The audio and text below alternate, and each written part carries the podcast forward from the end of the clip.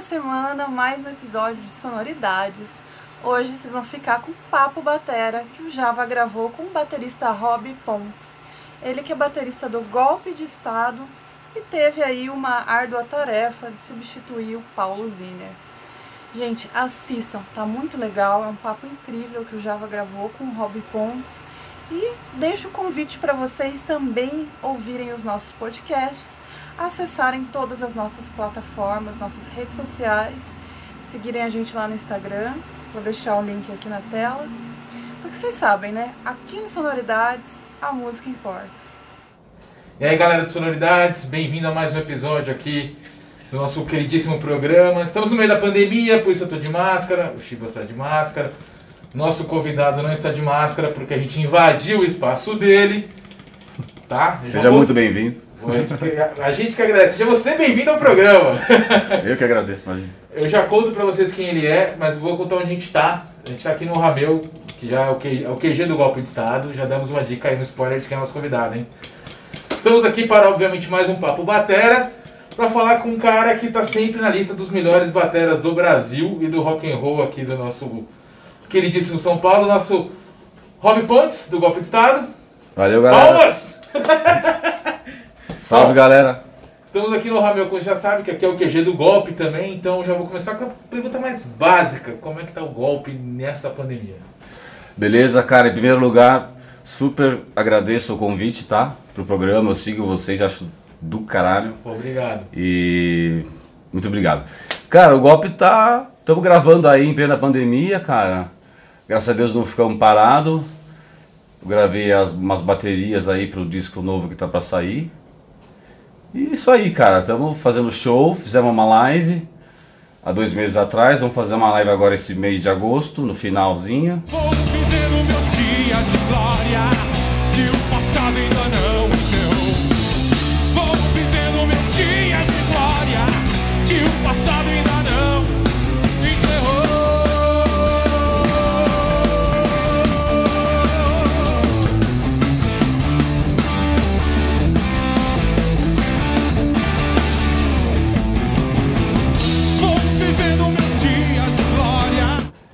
Tamo aí, cara, tá trabalhando, batalhando, né? Não tem jeito, né? É, não tem jeito. Vou aproveitar que já entrou nessa questão da live. Uh, nós que somos bateristas, a gente é. Você principalmente é um cara que depende muitas vezes do, da recepção do público, muitas vezes pra, até para explodir mais. Uhum. Né? Não que a gente já não exploda com a banda, de acordo com o setlist, mas às vezes aquele, aquela injeção do público, assim, ela, com certeza. ela faz com que a gente exploda mais. E aí, como é que faz isso na live? Como é que é explodir numa live? Cara, é difícil, mas, que nem, por exemplo, a primeira live que a gente fez foi inclusive aqui no Rameu, né? Aqui nesse estúdio mesmo, no B, com essa bateria aqui, justamente com esse kit que eu tô aqui. E aí eu me sinto mais em casa, né? Porque aqui é o nosso QG, como você mesmo disse, né? Então eu fico mais à vontade, mas putz, cara, sinto muita falta do, do feedback do público de, de falar com os fãs, sabe? O Golpe é uma banda que tem bastante fãs e eu, e eu faço questão, a gente da banda, todos nós quatro, fazemos questão de falar com o pessoal e é o que tá fazendo falta, né, cara? Mas estamos aí. Já já acho que volta, né? Vamos torcer para que tudo volte ao normal logo logo, né, meu? Com certeza, com certeza. Vou voltar é, depois a falar dessa coisa de live, pandemia, porque eu quero saber sobre você, assim. Ok. Pra quem não te conhece, conta um pouco de você, assim. A gente sabe que seu pai é baterista, você sabe, né? Você sabe. A gente já sabe pai é bateria, então conta aí pra gente. Então, cara, é o seguinte, Java, é, a bateria acho que já tá no meu DNA mesmo, né? Porque além do meu pai ser batera, meu irmão também é baterista, né? É dois anos mais novo que eu, ele é batera. E o meu bisavô, na verdade, né, que era, ele era espanhol, né? Ele tocava violão, né? Ele era boêmio da noite, então ele vivia nos botecos na noite aí, né? Catando as, menininhas tocando violão, né? Não que eu faça isso, mas eu toco um pouco de violão também. Acho que tá um pouquinho no meu sangue esse lance de cordas também de violão, mas depois a gente fala sobre isso. É, e aí meu pai virou baterista depois, né? Já meio que também que nasceu com o lance da música. E eu, meu, vi meu pai tocando, me apaixonei pela bateria, assim, que eu me lembre como gente, assim, desde os meus 5 anos de idade, assim. Eu lembro que a minha mãe ela falava que ela me deu uma bateria Ering, uma, uma bateria que tinha antigamente, nos anos 80, velho, de brinquedo, sabe aquela de brinquedo? Ela falou que eu quebrei no primeiro dia, fiquei emocionado pra caramba com a bateria, aí não teve jeito, aí eu comecei a tocar na bateria do meu pai. Só que até chegar a bateria do meu pai, é, teve uma história. Eu comecei primeiro na de borracha, entendeu? Meu pai falou, é isso mesmo que você quer? Então estuda, vê se é isso mesmo que você quer. Aí meu pai me deu uma pinguim, quando eu tinha uns 7 anos. Mas antes disso, cara, com 5 anos de idade, eu fiz minha primeira apresentação com batera ao vivo no conservatório de música, que meu pai dava aula de batera na época. Isso em 85, 6. Aí eu toquei umas duas, três musiquinhas tal, né? Então eu comecei aí. Daí, cara, desse show pra frente, assim, eu não larguei mais o palco, sabe? É uma coisa assim que tá comigo mesmo. A minha mãe falava, você já nasceu músico, meu. Entendeu? Felizmente ou felizmente, né? Mas eu adoro, é brincadeira, eu amo o que eu faço, nem me vejo fazendo outra coisa. É, e como eu até sofro um pouco com isso, porque eu queria fazer outras coisas, entendeu? Mas eu me limitei só pra bateria mesmo, sabe, cara? Deixei de ter família, de ter namoradas, de casar, de ter filhos, essas coisas, justamente por causa disso. Entendeu? virou a sua, sua vida mesmo. Sim, a minha mulher. Não que eu não goste, que não queira um dia ter uma família assim. Ok, até penso, mas. Tô com 40 anos, né? Então dediquei esses 40, 35 anos de bateria, né? Me dediquei para essa coisinha aqui. e nesses 35 anos você já viveu muita coisa, você já viu muita coisa, você acompanhou várias evoluções. Teu pai, você viu muita coisa com teu pai, né? Sim, muita coisa. Meus primeiros bateras, assim, que. Minhas influências, né, cara? Meu pai, lógico, em primeiro lugar, porque meu pai ele vem de orquestra, né? De sinfônica, assim. Né? Orquestra filarmônica. Pra quem não conhece teu pai, qual é o nome do seu pai? Meu pai é Gilmar Pontes. Ele tocou durante 40 anos na Sinfônica de São Bernardo, tal, batera, caixa. E, então aprendi muito, né? Com ele, né? Na verdade, tudo, assim. Ele nunca me ensinou a tocar, faz esse exercício, faz isso aqui. Ele me ensinou depois os rudimentos, tal, mas não, faz isso daqui. Eu vi ele estudar em casa, abri um pouquinho a porta assim, do quarto, ele tocando assim, e ficava lá espiando, ele saía, ia fazer compra com a minha mãe, chegava lá, tentava fazer igual, pior que conseguia fazer. Até que certo dia ele viu, ele voltou, falou, pô, você tá fazendo, né, tal. Aí falou, então você quer isso? Eu falei, quero, só que você vai estudar. Aí eu fui estudar, mas eu não fui estudar a bateria em si, o instrumento assim, eu fui estudar música. Tentar ler um pouco de partitura, ler um pouco de partitura, eu tenho que praticar ler, eu tenho que dar uma praticada hoje em dia, né? Eu, eu, eu estudei na Fundação das Artes, entendeu? Eu fiz um curso lá, pesado lá, fiquei cinco anos lá.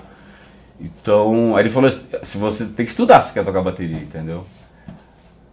Depois eu toquei em banda marcial, a banda Mirim do Ruge Ramos tocava caixa, bastante caixa, por isso que eu gosto de fazer as palhaçadas, né? Fico e tal, joga, baqueta.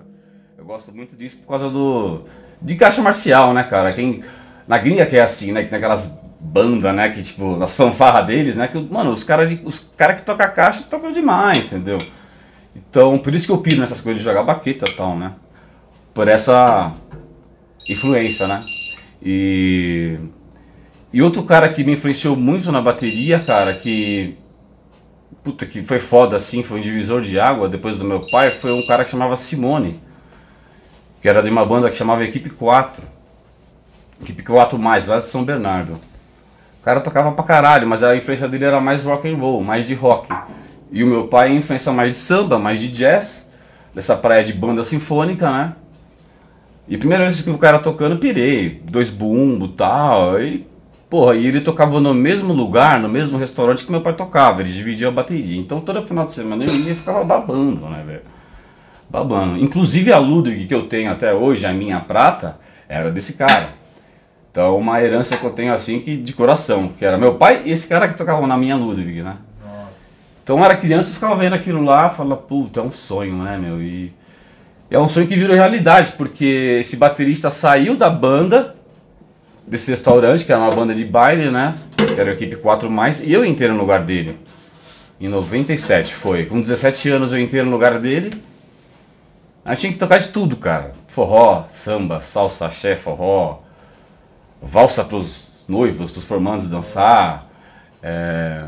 Então foi uma puta de uma escola, entendeu? Eu tive uma escola bacana na bateria, o começo, né? Eu tive uma puta de uma escola. E naquela época que não tinha, né? Lembrando, né, todo mundo, o pessoal mais jovem, né? Que não tinha YouTube pra gente ver vídeo aula, como que o cara segurava na baqueta, como é que era. Você tinha que escutar, né? E tentar passar o som na bateria da melhor forma que você podia, né? E o equipamento possível também que você tinha na época.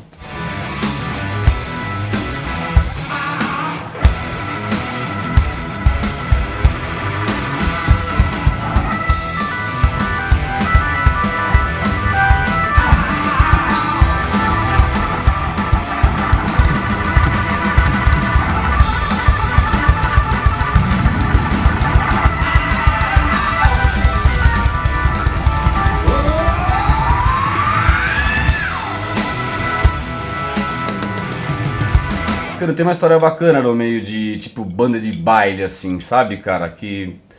Puta, aprendi pra cacete. Aprendi muito. Eu não sou um baterista só de rock and roll, só de hard rock ou metal, heavy metal, as coisas que eu mais gosto de tocar, na verdade, né? Tive que aprender, aprender a tocar outros estilos, né? Tá vendo, gente? Estudar bateria é preciso. É fundamental, qualquer coisa, né? Qualquer instrumento, cara. O que você escolher para estudar, qualquer ofício, você tem que, tem que estudar, velho. Não adianta, né? Eu me pego pra caramba, todo mundo fala, pô, Robert, você toca pra caralho, como você faz isso? Eu não acho que eu toco pra caralho. Eu acho que, mano, tem que melhorar anos luz, entendeu? Se bem que, antigamente, uns 10 anos atrás, até uns 5 anos atrás, eu não gostava de me ver tocar, sabe? Sério? Eu vi os vídeos do golpe, porque o golpe é foda. Você tá tocando hoje e amanhã já tem 15 vídeos, né? Isso é bacana, não tô reclamando não, tá? É legal, eu acho bacana. E e cara, ultimamente tenho gostado de ver. Sabe? Eu falo, pô, é isso aí, acho que eu tô ficando mais velho, tô ficando mais quadradinho. acho que tô gostando mais de me ver. Fazendo menos besteira, né? Mas por que você não, gosta, não gostava de se ver? Você... Cara, é, primeira coisa que é, é fundamental para vocês bateristas, pra gente que é batera, né, meu? Ó, posição, velho. Posição. Quando era menor, eu era mais relaxado, eu era uma batera mais meio corcundo, sabe? Eu ainda sou. Bateristas, bateristas são meio corcundos, né? De estudar, né? São, é a natureza. É a, natureza. a posição, cara. Agora eu tô mais assim, eu gosto de mexer muito a cabeça também, né? Mania do Eric Singer, eu sou muito fã. Então, a posição, cara, a postura. Então a postura de hoje eu acho que tá melhor, sabe? Não é nem o fato de execução também, mas é mais a postura, sabe? Isso é bacana. Eu acho, eu acho que, que isso eu consegui evoluir, pelo menos na postura.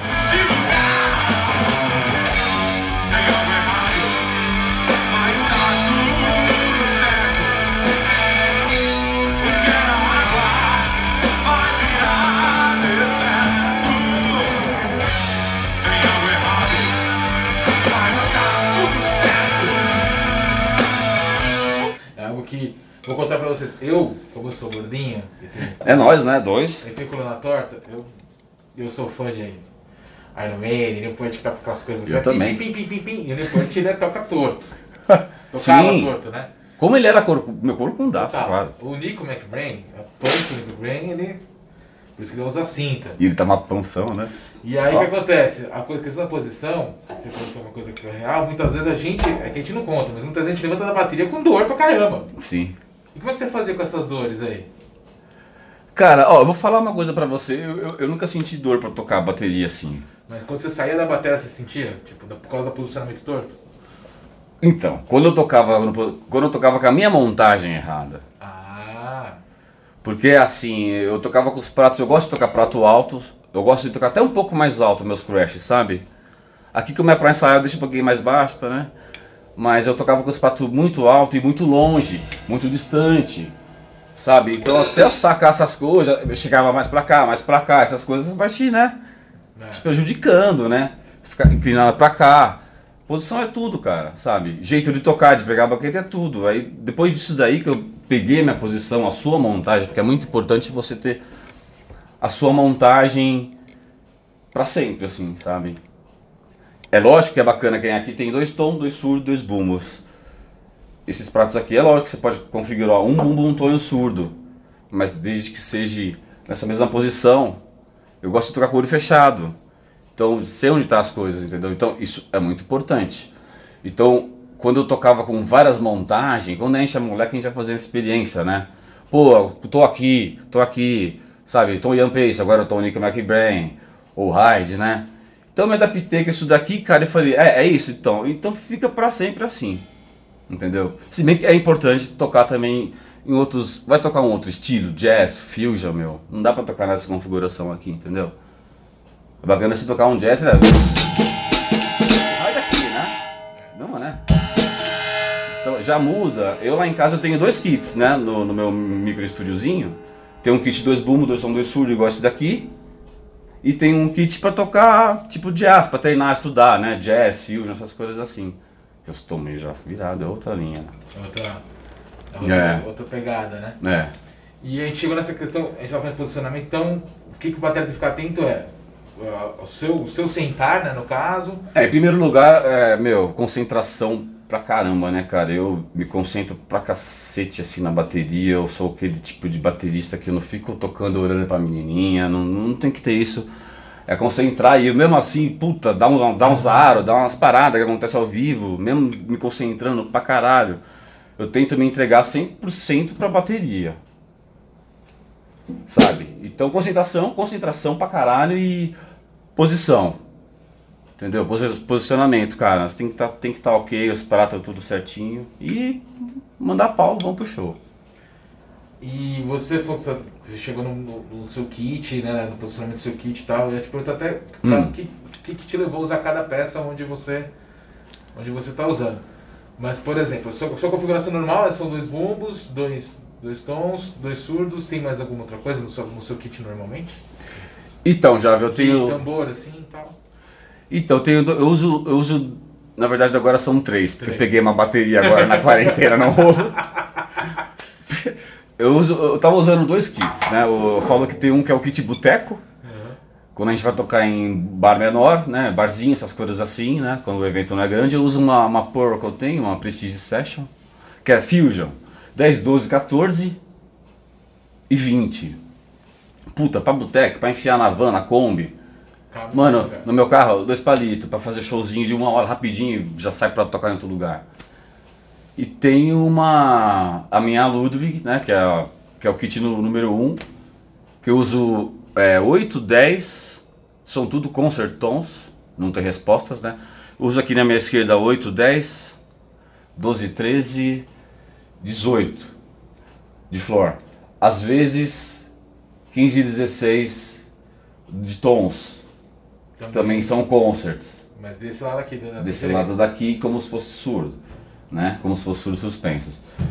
E os pratos são esses daqui, da Orion aqui, que eu sou endorse. Estou muito contente com esses pratos. E é isso, cara. É, são esses dois kits que eu uso. E agora eu peguei uma outra Ludwig, uma Rockers, mas é uma para bater mesmo no, no boteco, que é 12, 13, 16 e 22, para desencanar um pouco do bumbo de 20. Já deu bumbo de 20. É um ah, é legal, para menor. É um soco no peito que é uma maravilha. Né? É. Porque, meu, é legal para levar no carro, tal, mais espaço, mais leve, mas na hora do prazer do som, cara, não vem falar pra mim que é bumbo de 18, que é bumbo de 20. É 22 pra cima pra é. gente que é do rock, né? E você tá falando dos seus pratos. Você usa quatro crashes que eu tô vendo. Isso, é. Eu sempre usei Você tem crashes. alguma escolha? Tipo, você vai do mais grave pro mais agudo, do mais agudo pro mais grave? Você tem médio? Como você pensa o seu, seu, seu som nos, nos, nos, seus pratos? Tá, é assim. Eu costumo usar. É que tá para chegar meu outro prato de 19. Eu costumo usar dois pratos de 19 aqui na frente. Esse crash de 19 da X10 aqui. Dois de 19 esse de 18 aqui, aqui eu passo pra cá. Esse outro de 18 eu passo pra cá. Tá. Vai ficar mais ou menos nessa mesma posição, só que aqui. E um outro de 19 aqui. Entendeu? Seriam 5, 6, é isso? Seriam 1, 2, 3, 4, 5, 6. 6, isso. E mais o outro China também, que tá faltando. Tá. Então, às vezes eu uso dois Chinas altos aqui, ou às vezes uso só um aqui. Entendeu? Às vezes também uso o chimbal suspenso aqui, né? E é isso. E por que dessa montagem, dessa configuração? Meu, Tommy Aldiger e Eric Singer. Não tem jeito, né? Foi os caras que, tipo, puta, vi a primeira vez tocar, falei, puta, é isso que eu quero. E, e a montagem, puta, de prato pra mim, puta, velho, é perfeito, entendeu? Porque eu gosto muito de tocar por baixo, assim e tal, então se deixar muito pra cá, Você assim, não tem vai dar certo. massa, né? Pra, pra bater e tirar som, né? Sim, é, aí fica, que nem diz um amigo meu, fica tudo umas- parecendo umas navinhas, né? Umas navinhas espacial retinha. Então, fica bonito também visualmente, assim, Visualmente né? ficou bonito.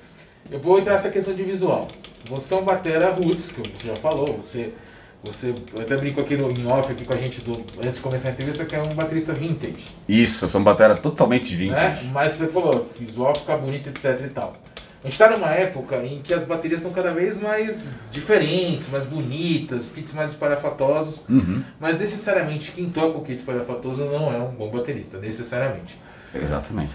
Pra, na sua visão, assim, você acha que o baterista que, é, que- o que faz um bom baterista, tirando a técnica a musicalidade, né? É, o que faz um bom baterista muitas vezes? O kit pode fazer um bom baterista? O cara tem um kit bonito pode fazer um bom baterista? Bonito, eu digo de ver de tocar, né? De, de, de tocar lá e sair um som legal. Sei.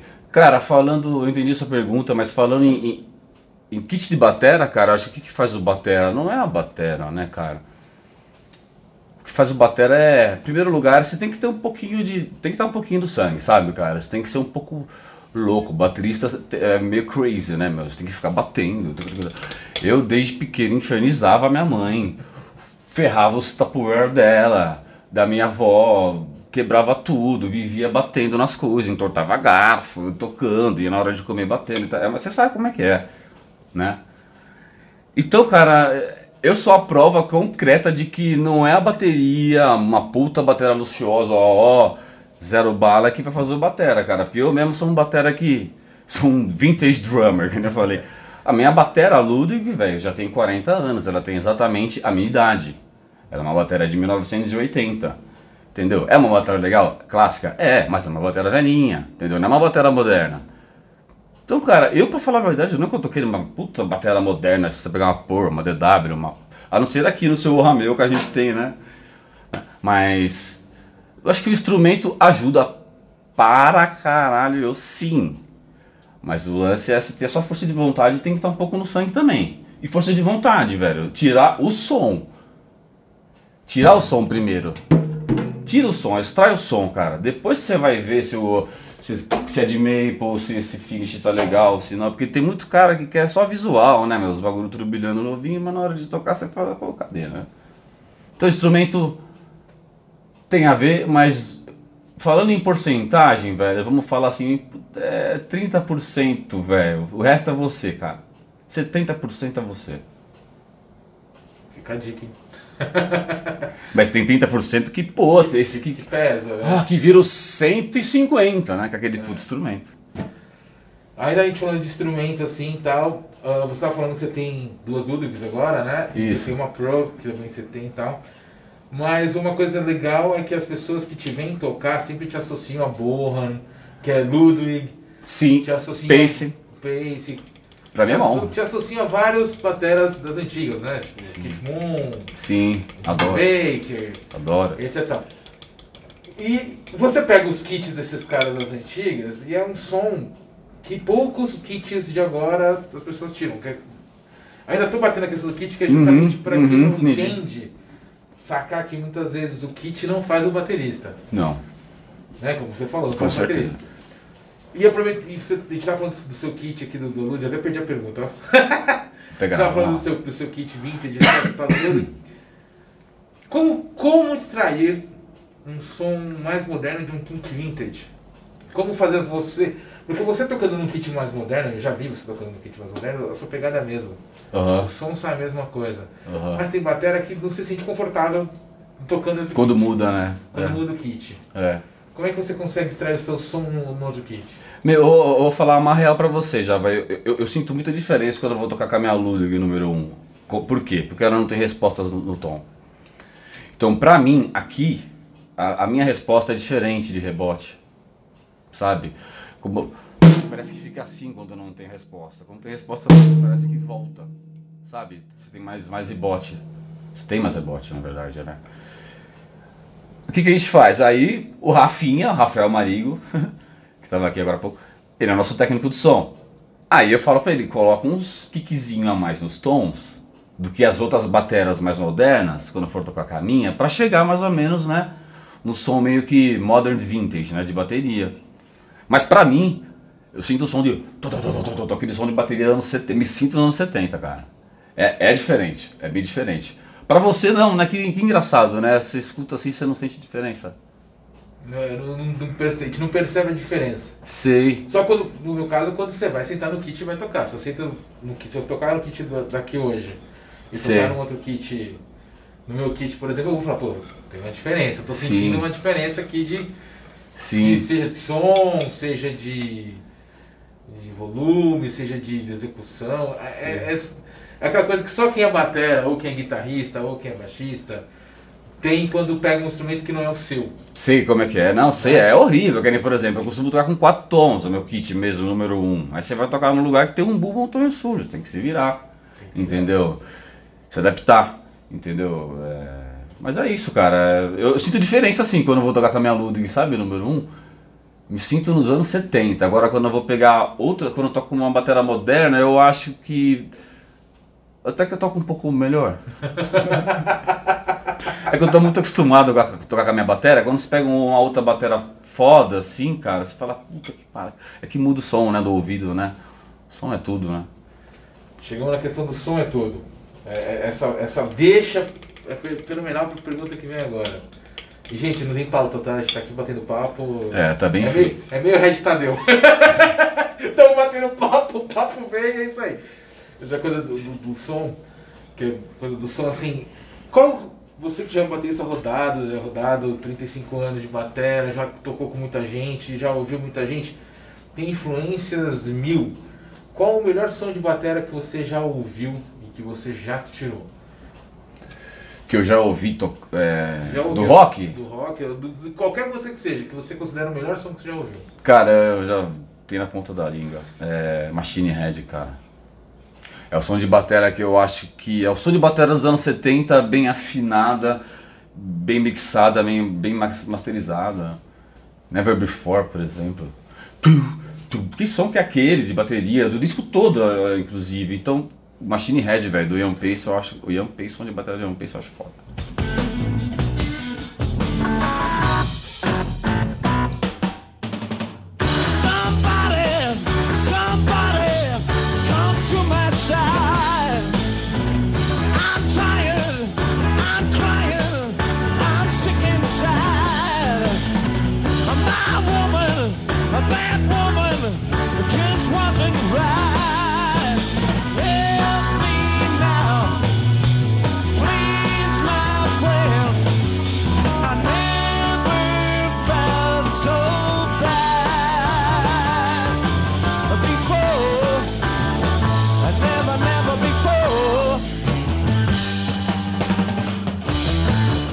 E do que você já tocou, assim.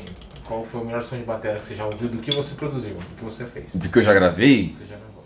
Cara, com o golpe eu gravei dois discos, três agora com esse, né? Cara, eu, eu gostei desse último, dessa última gravação que eu fiz, que eu gravei com a minha Ludwig mesmo, que eu não conhecia ela em estúdio, entendeu? E essa minha Ludwig, gente, ela, ela é- tem oito tons, ela é uma Octa Plus, né? Ela tem do 6 ao 16, é 6, 8, 10, 12, 13, 14, 15, 16. Então o Nelson, o Nelson falou, você é burro, você nunca leva no show. Você tem que levar no show todo, ela inteira. Eu falei, mas Nelson, eu tenho uma noia, né? Tipo, puta, vou roubar. E se eu só vou roubar meio tom, eu vou ficar com metade da bateria em casa. Tem umas noias. Tinha, agora não tenho mais. Depois da quarentena acabou tudo as noias, né? Então, cara, até perdi o fio da meada que eu tava falando. Que era, né? Tá contando sua bateria. Sim, e A gente tá falando do melhor som. então, o melhor som que eu, ti- o melhor som que eu, que eu tirei de estúdio foi agora, cara, aqui no Rameu, não é porque estúdio dos brother, nada disso, que meu, e o nosso técnico também, o Gustavo também, puta que pariu, tirou um puta som. E outra coisa, com pele velha, não pele detonada, caindo aos pedaços, né? Pele já de uns dois, três anos de uso, sabe? Deu um puta resultado legal. Ficou s- bate- som, de, som de bateria moderna, entendeu? Mesmo sem a resposta. Então eu gostei desse som. E a gente tava falando, e você falou a parte de, res- de resposta, agora você me deu uma, uma outra Hum. deixa interessante. A pe- a parte de resposta numa, numa bateria a gente sabe que ela é importante, mas ela é determinante para um som? Demais. Nos tons, principalmente, cara. Fala mais, né? Da afinação, cara. Da afinação. Porque quando não tem resposta embaixo, pelo que eu saquei na minha batera, lógico que dá, um, dá afinação. Dá, lógico que dá a mesma afinação. Que nem eu falei pra você em off, que o tom de 10, eu, eu gosto de chegar mais ou menos no, no Mi. Que nem eu falei pra você antes. Não que isso seja uma regra, que ó, o tom vai ficar perfeito, né? Pra mim, o tom de 10 em Mi, daqui mais ou menos em Lá, por aí mais ou menos, eu tento afinar mais ou menos assim. E eu sinto essa diferença quando não tem resposta, cara. Não chega pra você aqui. Entendeu? Aqui é, é assim, não é? No PA, tá ok, porque coloca computação. tum, né? Mas pra você tá. É. então dá diferença tanto no rebote, no rebote e quanto no som. Certo. E a gente tá aqui falando de várias coisas de, de bateria, tá? mas eu vou voltar nas suas, nas suas influências. Eu sei que seu pai tinha um método que ele estudava, que você até postou nas redes sociais, e Sim. que você estudou nesse método também, pelo que eu entendi. Conta pra gente essa história. Puta, cara, é um método de caixa, na verdade, né? Do, do John Pratt, né, meu? Puta, caixista do caralho, dos anos 60. Por aí, acho que era dos anos 60, 70. E tem aquela coisa que eu te falei, que eu gostava muito de caixa marcial, e lá é só tipo estudo de, de, de, de caixa marcial. Entendeu? Aí tem lições lá. E tem, tem tudo as coisas pra você fazer, malabarismo, tem tudo, né? E tem um outro método também que, tipo, do meu pai lá, que, que tem lá em casa, lá antes de eu nascer, que é o do Gene Krupa, né, cara? Gene Krupa. que é sensacional. Que ele tem aquela. Ele explica no traditional grip, aí ele pega uma bola de baseball, sabe? Que mesma coisa que o traditional pra tocar. Então eu desde pequeno, cara, putz, lendo aquilo lá, via tudo aquilo, tentava fazer igual, via meu pai estudar. Mas esse, esse método do, do John Pratt, meu, de caixa, acho que pra mim não tem melhor. Tem lição ainda as do final lá, ainda nem cheguei ainda pra te falar a real, porque é meio encrenca, tá ligado? Mas é ótimo pra ativar a leitura, sabe? Pra ativar a leitura assim em casa eu estudo bastante aquele método. E, e partitura? Você falou que você aprendeu a ler música e que você tá hoje voltando a mexer com partitura. Acha que partitura é essencial para um baterista? Olha, bicho, é, é legal dependendo da banda que você for tocar. Por exemplo, pra tocar pra uma orquestra, uma big band, cara, é, é importante saber. Né, cara, que tem, muita, tem muito break, tem muita convenção. Porque se que você, você não, dificilmente você escreve frase numa parte de bateria. Você pode escrever, mas você, geralmente você escreve só o beat, a levada, você conta os compassos, né, meu? Pausa, o caralho, só. Você não vai né, escrever. Você pode escrever uma coisa ou outra, mas dificilmente você vai escrever. Eu acho assim, eu, Rob Pontes, eu, eu me sinto meio que limitado quando eu vou tocar lendo. Porque eu tocava em cerimônia de casamento também, velho. Então eu pegava tipo a caixa, o surdo, tinha que ler as paradas de caixa, de surdo, tal, pá, sabe? E, e eu fico limitado. Eu gosto de tocar de olho fechado, que eu te falei. Então eu, se eu ficar com a parte lendo, sabe, tocando aqui, já vai, vai dar jazz aqui pra caralho. Você tem que estudar de novo. Então você tem que estudar tocando, lendo, estu, estudar free. Só que é o seguinte, é, pra rock and roll, tocar lendo não, não rola, cara. Não existe. O negócio é, é freedom, né, meu? Sem regra. né? É importante saber. Por que, que é importante você saber o que está... Porque você, tá, você sabe o que está fazendo, cara. Depois que eu comecei a estudar música, entender na Fundação das Artes, cara, é, é um bagulho muito louco. Como eu toco desde criança, é, eu não sabia, por exemplo, que isso daqui, ó, dá pra tocar rapidinho pra mostrar? Ah, claro. Eu não sabia que isso daqui é uma coisa simples, né? Triplets, né? Três, eu não sabia que isso era triplet, eu não sabia que. Era pivô de bumbo.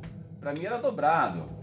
Eu era criança, entendeu? Não tinha esses nomes técnicos assim, nem tinha, nem sabia. Ah, é técnica de Rio Tool. Para, é legal, tem que saber e é, e é o certo, né? Mas naquela época a gente não, né, não sabia nada disso, né, Só cara? quer tocar. É, eu queria só tocar.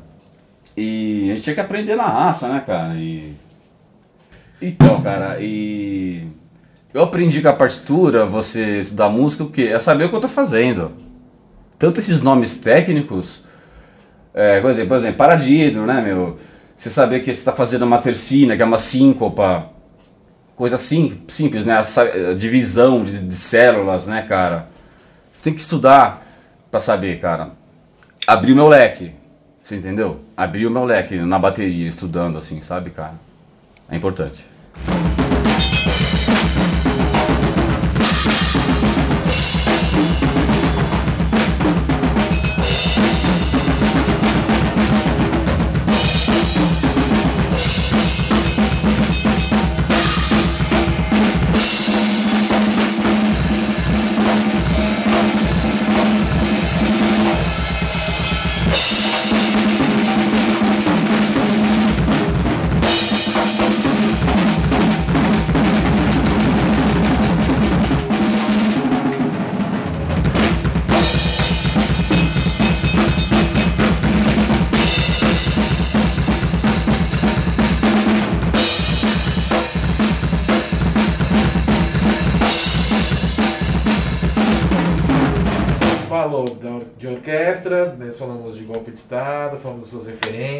Falamos de kit, prato, etc. Mas não falando de uma coisa essencial.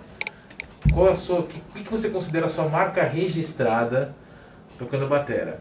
E em qual música, seja qual for que você tocou, não precisa ser do golpe, mas assim, em qual música a gente pode encontrar ela? Velho, uma coisa que pessoal, que o pessoal fala, né? Tipo, puta, Rob, lembra você pra caralho. É, dropar as baquetas, cara. Eu tô tocar. Pegar, por exemplo. Essas firulinhas, né? Eu acho bastante a minha cara, assim. Entendeu?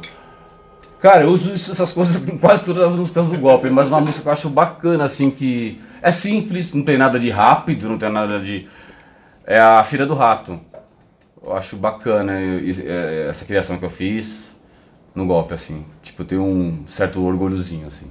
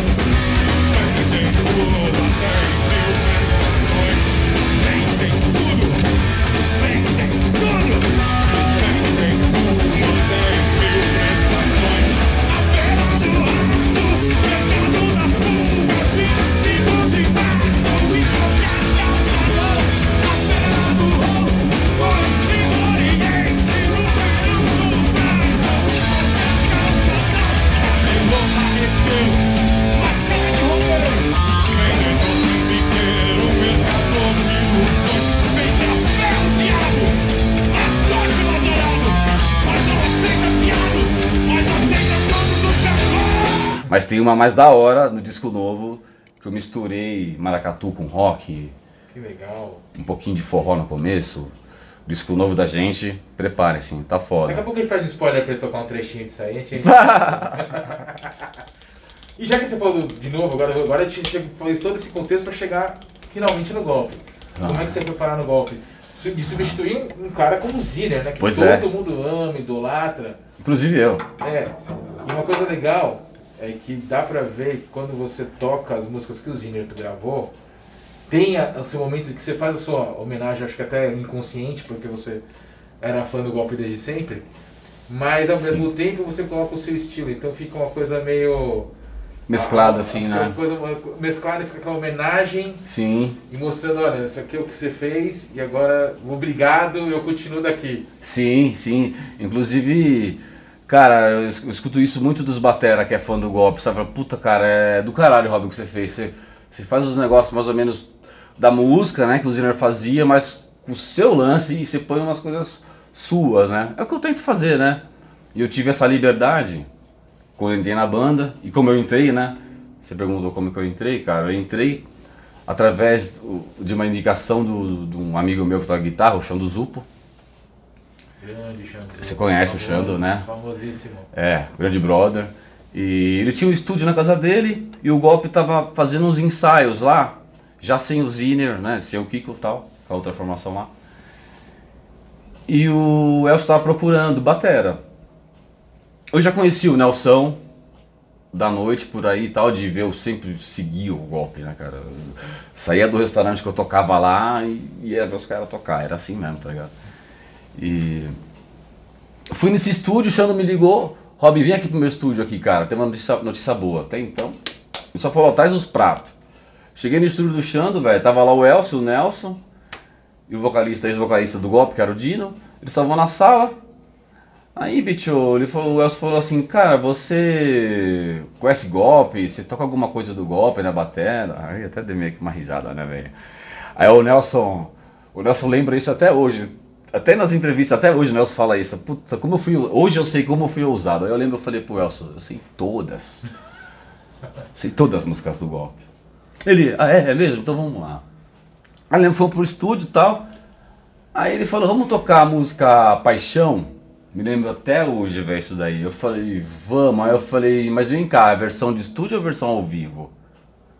Eu já puxo, né? Os caras já, porra, já sabe mesmo, né? Esse moleque sabe mesmo. E, e foi assim, cara, aí, porque tem uma diferença. A versão de estúdio começa a banda atacando todo mundo com a batera. A versão de ao vivo é a batera sozinho, sozinha depois, né? Aí, bicho, no primeiro ensaio, já foram, mano, 15 músicas, já passamos um repertório assim, praticamente, assim, no primeiro ensaio. Sabe? E foi assim que eu entrei, aí o Elcio e o Nelson, puta, super aprovaram, graças a Deus, curtiram meu trabalho pra caralho. E tô até hoje, cara, tô aí. Caraca. Super contente, super feliz, porque é uma coisa que eu sempre desejei, sabe, cara? Como eu tava tocando em banda de baile, não tô menosprezando não, mas é uma coisa que você fica meio que, puta, cara, eu tô tocando aqui pro povo dançar, pro povo comer, mas ninguém tá ligando pro meu trabalho. Então eu fiquei um, teve uma época que eu fiquei quase com uma depressãozinha assim, sabe? Aí eu falei, meu, não, cara, eu torcia, não, eu quero fazer parte de uma banda de rock and roll brazuca, eu quero fazer parte de uma banda de rock and roll brazuca, porque eu quero fazer parte de uma banda de rock and roll brazuca, e sempre focando nisso, sempre pensando nisso, sempre focando, sempre focando. Até que eu tava pegando o carro, antes de, de entrar no golpe, eu escutei na, na rádio Kiss FM, velho, que. ah, o Ziner saiu da banda com o Kiko. E eu mesmo pensei comigo mesmo, dirigindo meu carro, falei, mano. Puta, velho, tem que ser um batera bacana pra entrar no golpe, né? Que conheça pelo menos. Quem será que vai, trocar, vai entrar no golpe, cara? Vou ficar ligeiro nisso. Tem que ser um batera legal. Mas jamais me auto-imaginei na banda. Sabe? Não imaginei. E aí aconteceu assim, o Xando me chamou no estúdio dele, fiz o som com os caras e tá aí até hoje.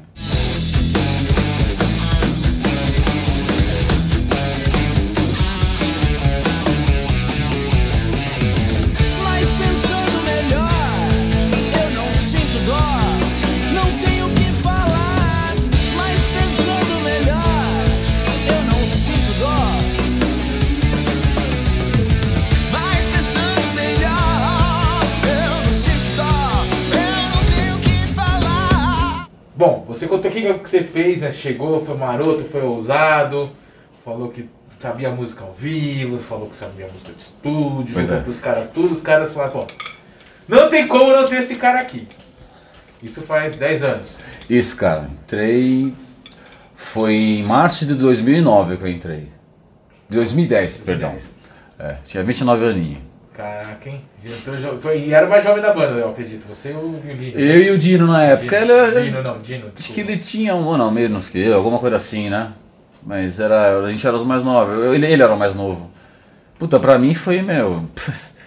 Foi o sonho que se tornou realidade mesmo. Por isso que eu falo, cuidado com o que vocês desejam, porque acontece. Mas ainda bem que eu desejei uma coisa boa.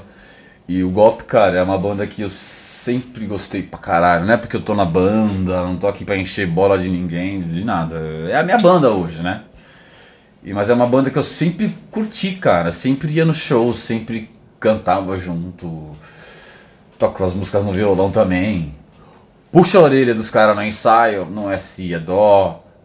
Por isso que é bom da música. você- Não é só aqueles bateristas que você toca tambor, sabe? Como é que é você ser um baterista e chegar pra um guitarrista tipo o Esquevano que toca pra cacete, ou chegar pro, pro Nelson, que é outro, falar assim, olha, eu tô achando que essa nota tá errada. E o cara, e o cara ser obrigado a concordar com você, como é que é isso? Não, no começo foi meio que assim, né? Os caras falaram, meu, não é maior, é menor, eu tenho esse lance de. Eu não gosto de falar que é ouvido, ouvido absoluto, sabe? Que parece que é aquela coisa, ó, oh, tem teu ouvido, sabe? Mas se você me dá um acorde maior ou menor, eu vou saber se é maior ou menor, se é ré, se é mi, se eu, eu sei, é uma coisa minha, natural minha. Então, com o tempo, o pessoal da banda sacou que, porra, eu ia falando e era que dava certo mesmo, né? Aí hoje eles até falam, puta, é isso aí mesmo, Rob? É isso? Hoje eles até, né, perguntam pra mim. Mas é engraçado que com outras pessoas, assim, com outras, outras bandas que eu toco, assim, que eu falo alguma coisa assim, que eu faço muito free também. Freelance, assim, de, de, de rock e tal, as bandinhas que me chamam de rock, meus amigos, vamos lá tocar. Eu falo, eu tenho ousadia de chegar e falar, putz, cara, é menor, não é maior esse stick que você tá fazendo aí. A galera fala, é, tá bom. Aí depois vê, confere. Então hoje ele já tá acostumado já. Mas aí você abre porta pro cara vir e falar, essa virada tá errada também. Isso você Sim, eu quero, mas eu, eu falo isso, ó, gente. Já tem que fa- aconteceu? Não me lembro. Não, não lembro. Em estúdio sim, porque tipo, porra, não, faz isso daqui de novo, porque estúdio, tá gravando, volta, Ah. clica. Mas assim, ao vivo ou ensaiando, o pessoal não. Eu até queria que, que eles dessem, sabe, palpite e tal, porque eu sempre falo, meu, se não tiver legal, não tiver agradando, agradando o vídeo de vocês, me fala, velho. Porque eu falo quando não tá legal. Porque você tá trabalhando em conjunto, cara. Se uma peça tá defeituosa, tá com um negocinho assim, não vai dar certo toda, né? O que, que é mais difícil para um baterista lidar com a cozinha, com o baixista, Ah, ou entender o que o guitarrista quer, ou sacar o que o vocalista espera? Até porque um quarteto, você toca num quarteto. sim. Então, o que, que é mais difícil dentro dessa equação do quarteto? Pra mim, É. cara, o mais difícil é quando tanto o vocalista ou quando o guitarrista ou o baixista sai do, sai do tempo. Porque se todo mundo estiver tocando certinho, ok. Entendeu? É fechar o olho e e vai que vai. O lance é manter, né, meu, no beat, mas eu acho que quando acontece isso daí, quando o vocalista dá umas. O foda é você consertar. Ah, errou a guitarra, um negocinho baixo aqui, a bateria até que vai. A bateria você também não pode errar, cara. Se errou, fudeu tudo. Acabou o ritmo, acaba tudo, né? Mas o que eu acho mais esquisito assim é consertar vocal, cara, porque o vocal entra no, desde entrar no refrão, já entra no- na outra estrofe e você tem que estar ligado e entrar na do cara, que tá errado. Aí você tem que tocar errado por causa do cara. Então, pra vocal, acho que é, com vocal eu acho que é mais complicado isso daí, sabe? Entendeu? Mais, mais complicado. Respondi? Tá respondido. Tá respondido. É isso aí, né? Viu, gente? A culpa nunca é do baterista no primeiro momento. Não, não. no nunca. primeiro momento, nunca é do baterista. Até mesmo porque baterista não é músico, né? Exatamente, por causa desse tambor. E, bom, nesses seus 10 anos de golpe, você já É. teve grandes momentos e grandes perrengues também. Porra. Qual foi o maior perrengue que você já teve como baterista dentro do golpe? Ah, perrengue, perrengue, vou falar really, really, really. Realmente perrengue assim, eu nunca passei perrengue. Entendeu? A gente já fez umas loucuras. Catar a van, cara. Van não. Pegar a Kombi e daqui até o Paraná. Os instrumentos. Com a Kombi saindo fumaça. Na cabeça do Nelson, pá, explodindo. A gente, a gente se diverte, dá risada tal. Hoje eu dou risada, mas você pegar uma Kombi, velho, cheia de equipamento, pra ficar 10 horas, 9, 10 horas dirigindo, é uma loucura. Você tem que gostar muito do que você faz mesmo. Entendeu? A gente foi sem cachê, sabe? Bom, a gente, não, a gente foi por experiência própria, porque a gente quis ir. Foi um, né? Que a gente quis fazer. Sem cachê que eu falo, teve aquela ajuda de custo, mas a gente não gastou nada pra comer, pra beber nada, sabe? Mas né, você acaba saindo no zero, né? E esse dia foi o maior perrengue que eu, que eu passei no golpe, cara. Foi esse dia aí, mas foi por livre e espontânea vontade nossa, assim. A gente nunca teve um perrengue tipo, ah, não pagaram, não pagou a gente, sabe? Ou maltratou a gente, sabe? Pelo contrário, eu tenho que até agradecer porque onde a gente vai tocar a gente é sempre bem-vindo, sabe? Isso que é legal, né? Pô. Tem bandas que não tem essa. É, eu sinto até, sabe, ah, tem o golpe, é a banda que vai abrir pro golpe não pode ficar no mesmo camarim que a gente, ou não tem o mesmo salgado que a gente come, sabe? Eu acho que essas coisas tão esquisita, cara, tão mal, é uma, energia tão, sabe, que todo mundo igual, cara, sabe? E a gente faz questão de agregar, sabe? A gente não tem isso. Todo mundo junto. O golpe é tipo uma banda mãezona, assim, sabe? Nesse aspecto. E você tá falando de, de agregar, vou usar o termo agregar, mas para focar, focar aqui na, na, na questão baterística. Como é que é agregar outros estilos? Você falou que você fez agora uma, uma música que mistura maracatu, Sim. rock and roll. Como é que é agre- agregar outros estilos que não são rock dentro do rock do golpe de estado, bateristicamente falando? Então, na verdade, eu por mim eu nem faria tanto essas coisas, mistura de ritmo, mas o Nelson tá- pediu muito pra mim, desde o primeiro disco, desde o Direto do Front, cara, que eu gravei em 2012. Ele sempre falou, meu, faz algumas coisas diferentes. Porque você toca outras coisas diferentes. Você, você não é só um batera de rock and roll. Você é batera. Eu tenho essa diferença, cara. Eu sou roqueiro, mas eu sou baterista antes de ser roqueiro. Sabe? Então o Nelson me deu muita liberdade. O Elcio, quando era vivo, também me davam muita liberdade de fazer o que eu quisesse. Então nesse disco novo, que vai se chamar Cosmópolis, tem uma a música que chama Cosmópolis, que é a música título. Eu já começo ela já tipo numa levada meio que afro, meio esquisita, depois eu passo pro ma- maracatu, trechinhozinhos de forró e depois hard rock, rock and roll. E, e pô, meu, até que me adaptei legal, foi bacana, entendeu? Ideia do Nelson, entendeu? Porque o golpe não tem esse, esse tipo de, de música assim, diferenciada de, de ritmo, assim, sabe? E, eu, e o Nelson tava querendo fazer isso e eu também curti a ideia. E é isso aí, tem, uma outra música também que é meio que bem funk, sabe, cara? Depois tem um rockinho no meio, mas é meio que funk, levada de funk mesmo, sabe? Meio que Tim até quase, não tem na- nada a ver com golpe. É um disco interessante. Escutem, vejam quando sair, porque vai ser bacana. Legal. E como eu disse antes, a gente não tem pauta, tô fluindo aqui, as ideias vão surgindo aqui. O que, que, que você diria pro batera que te admira, ou pro cara que tá querendo começar a tocar bateria, te tem como um exemplo? O que você falaria pra esse cara pra chegar no nível que você chegou? Para tudo e vai estudar outra coisa. Não, brincadeira. Cara, é persistir. Persistir vai ter muito, muita coisa, muitas pessoas, muitas coisas no caminho que vão fazer você desistir, que vai falar que você não é pra isso, que não vai ganhar dinheiro com isso, que isso não é vida, que Mas cara, se você, se você escolheu isso e é com amor que você faz, e você vê que tá dando resultado, você faz e a galera gosta, você. Eu acho engraçado, eu não acho um cara que eu toco. Eu não toco pra caralho, que eu já te falei, não acho que eu toco, mas eu emociono as pessoas, eu mexo com as pessoas. Tem uma fã do golpe que ela fala pra mim, cara, eu já fui em vários shows de rock assim, tá ligado? Mas o seu solo de bateria me emociona. Eu falo, mas como assim me emociona, né, meu? Fala, meu, eu não sei. O jeito que você toca, tipo, me emociona, as coisas que você faz. Então, puta, cara, isso daí pra mim já. Ganhei a vida, cara. Você entendeu? Então é o que eu falo, cara. Resumindo, é fazer com amor mesmo, com vontade, persistir e estudar, estudar mesmo, cara. E, e- e- e tentar, cara, tocar um pouquinho de tudo. Não se limitar. A bateria tem muitas peças, cara. Porque tem sete peças no mínimo a bateria. Porque você vai tocar um estilo. Você vai tocar um ritmo. Ainda mais a gente que é brasileiro, velho. Se você quer, outra coisa muito importante, se você quer viver de, de bateria no Brasil, você tem que tocar vários estilos, cara. Você tem que tocar vários estilos e ainda viver ralando. Mas dá pra viver bem, entendeu? Mas você tem que abranger vários estilos. É ótimo, cara. Tem que fazer isso. E você ralou, você chegou onde você chegou. E, com, e você. Você tá com o quê? 40 anos agora? Isso, fiz 40. Você já toca bateria há 35 anos. Você Por aí. tem- você já tem uma vida baterística maior que muitas pessoas têm de carreira. Pode escrever. Né? É. Independentemente de. Você não chamava aquilo de carreira, porque você, né? Era criança, você gostava de tocar e fez, e fez de uma coisa que você gostava de criança uma carreira. Sim. Com 17, né?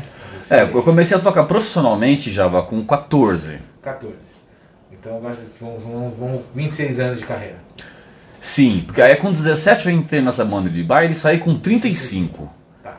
Quer dizer, foram uns 18 anos só Então, tocando você baile, tocou velho. Então você tem uma experiência que poucos bateras, É, acredito eu que sim. né? Que percorrer por todos os estilos baile, chegar no rock and roll. Tá tocando propriedade, são 20, então são 26 anos de carreira como baterista, Isso. 35 vivendo do instrumento. Isso. Então você- a, a pergunta que eu vou te fazer é o seguinte, como você olha, você falou que você, você considera seu instrumento como se fosse sua mulher, né? Sua, sua Sim. família, etc. É. Como você olha a época que você se, se apaixonou pelo kit e como você vislumbra a sua paixão daqui a 20, 30 anos? Como é que é a primeira Como pergunta? você olha a sua paixão pelo kit quando você viu com 5 anos Sei. e como isso afeta a sua visão na bateria daqui a 20, 30 anos? Minha paixão pelo kit, cara. É uma coisa assim muito louca, cara. É que nem eu te falei. Antes, eu quando era criança, desde pedir um brinquedo de Natal, de aniversário, fazer a cartinha pro Papai Noel pra pegar. Pra pedir um prato, uma máquina timbal, uma batera. Então, cara, isso aqui pra mim hoje é tudo, é uma extensão do meu corpo, na verdade. Eu vejo a bateria como se fosse parte do meu corpo. E eu espero que futuramente continue sendo e cada vez melhor, ou no mínimo mantendo, sabe? Porque é muito importante, cara. Eu tenho um medo muito foda, por isso eu gosto de estudar assim. Eu estudo todo dia. Porque eu não quero ficar velho.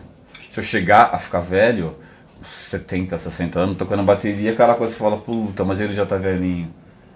Tem muito batera que, mano, tá com 70 anos, Tommy Aldridge, por exemplo. Fui ver o cara tocar, que pariu, com 70 anos, parece que tá melhor do que 20, Sim. né?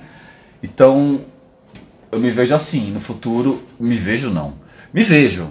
A minha intenção é assim, é pelo menos tocar o que eu toco hoje com quando daqui 20 anos, vai, por exemplo. Porque eu tocava diferente quando eu tinha 20 anos. Você entendeu do que agora com 40? Creio eu que eu evolui um pouco, né? Então se pelo menos daqui pra frente eu manter isso, sabe? Pra mim já tô agradecendo, cara. E conseguir levantar meus braços, minhas pernas e viver dessa coisinha linda aqui. E. Bom, você falou que uma das suas influências nos seus heróis baterísticos é seu pai, Sim, de. Sim. né? Primeiro lugar foi ele, né, cara? Primeiro lugar, mas depois veio. Como a gente tava conversando das, videoaulas, da, dos tributos dos Buddy Rich. Buddy Rich, essa galera toda. Cara, o Bud, lógico, né? Não tem nem que falar. Pra mim é o best-seller fucking drummer do mundo. Muito do Colai Ultra eu gosto. O Echo pra caralho, lógico. Cara, é. Aquele. O batera do. Do Toto, eu, gosto, eu gostava por caro, mano. Tipo, levada, e essa, e é levada, não é um cara rápido, eu adoro isso.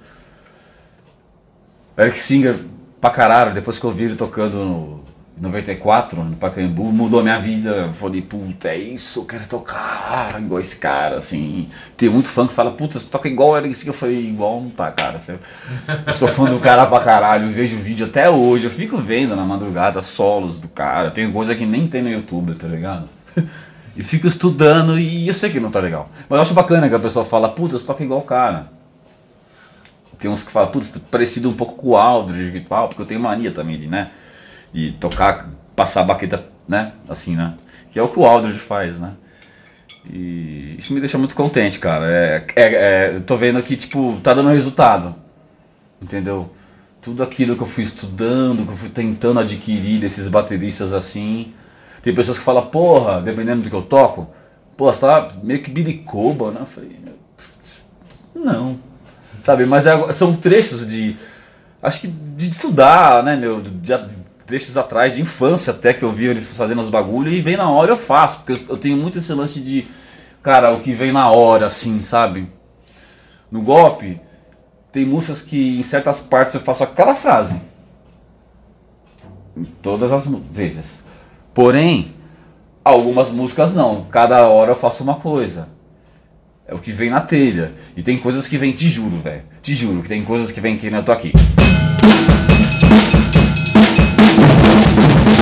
Esse. Veio agora. Não é que eu pensei, puta, eu vou tocar, vou fazer isso pro Java. É, é uma coisa assim natural que vem, entendeu? É um instinto. Por isso que é bom estudar bateria, porque você sabe o que você está fazendo. Entendeu? Estudem, galera. Eu vou terminar nosso papo com a pergunta mais capciosa, pegadinha. Todo mundo que vem aqui, aliás, todo mundo que a gente vai atrás, na verdade que vem aqui, né, que a gente vai atrás, a gente tem sempre uma pergunta pegadinha. Pronto, ih, Tá rapaz. preparado? Eu acho que sim, é, é agora que é a hora da bomba que você falou. A bomba! Não, brincadeira, a gente brinca que é pegadinha, mas não é pegadinha. Cara, é, é muito simples. É uma, é uma pergunta pegadinha, brin- brincadeira. Mas você, se você não fosse baterista, o que você seria?